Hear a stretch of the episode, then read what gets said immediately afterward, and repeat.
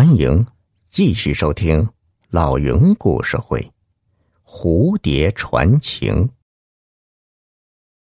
邱府上下都很纳闷然而更蹊跷的事还在后头。这天傍晚，白鹏飞匆匆离开邱府，直到天黑才回来，背上多了一个扁平的木匣。邱宇问白鹏飞外出干啥去？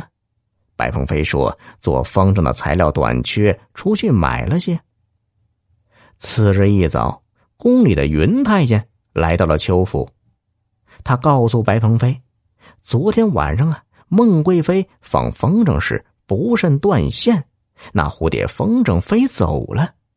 现在贵妃下令让白鹏飞赶紧重做一个。”白鹏飞听后，立刻捧出一只崭新的蝴蝶风筝。云太监笑嘻嘻的说：“哎呦，风筝很容易丢，你不如多拿几个出来，免得我一趟趟来回跑的。”白鹏飞解释道：“哦，这风筝非比寻常，选料和制作都耗时耗力，一年也扎不了几个。”听了这话。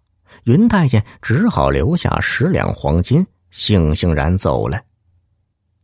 随后的日子里，白鹏飞仍躲在阁楼上凭窗远眺，只是神情更加忐忑。秋雨越开越起疑，开始密切关注白鹏飞的一举一动。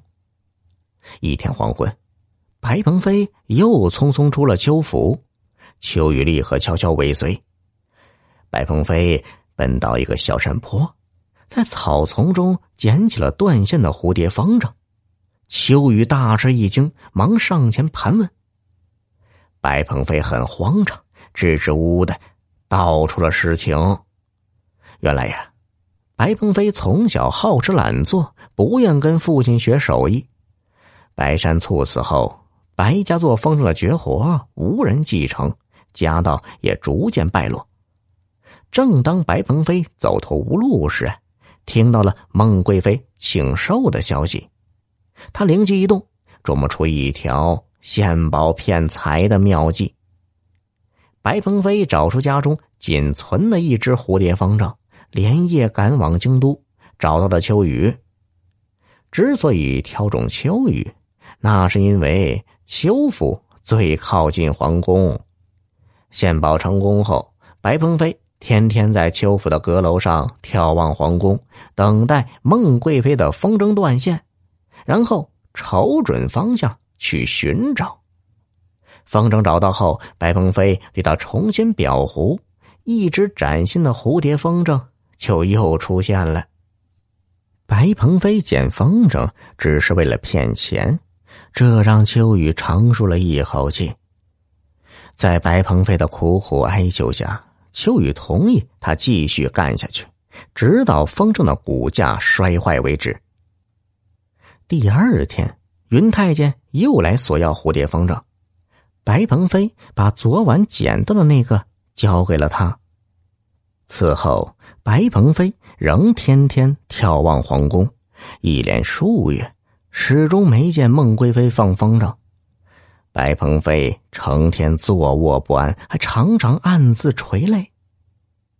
这一天清晨，皇宫上空终于又升起了蝴蝶风筝。不久，风筝断了线，白鹏飞瞅准方向，迅速冲出了秋府。白鹏飞走后不久，阁楼上突然着了火，在救火的过程中，仆人们发现了两只新做的蝴蝶风筝。这说明白鹏飞会做蝴蝶风筝，他先前所说的都是谎话。明白了这点，秋雨大惊失色。中午，白鹏飞神情忧伤的回到了邱府，秋雨把他叫进密室，追问事情的真相。白鹏飞见瞒不住了，便仰天长叹道。反正他也活不长了，邱大人，您又是难得的好官，我就如实相告吧。随后，白鹏飞含着泪，讲述了一段悲伤的往事。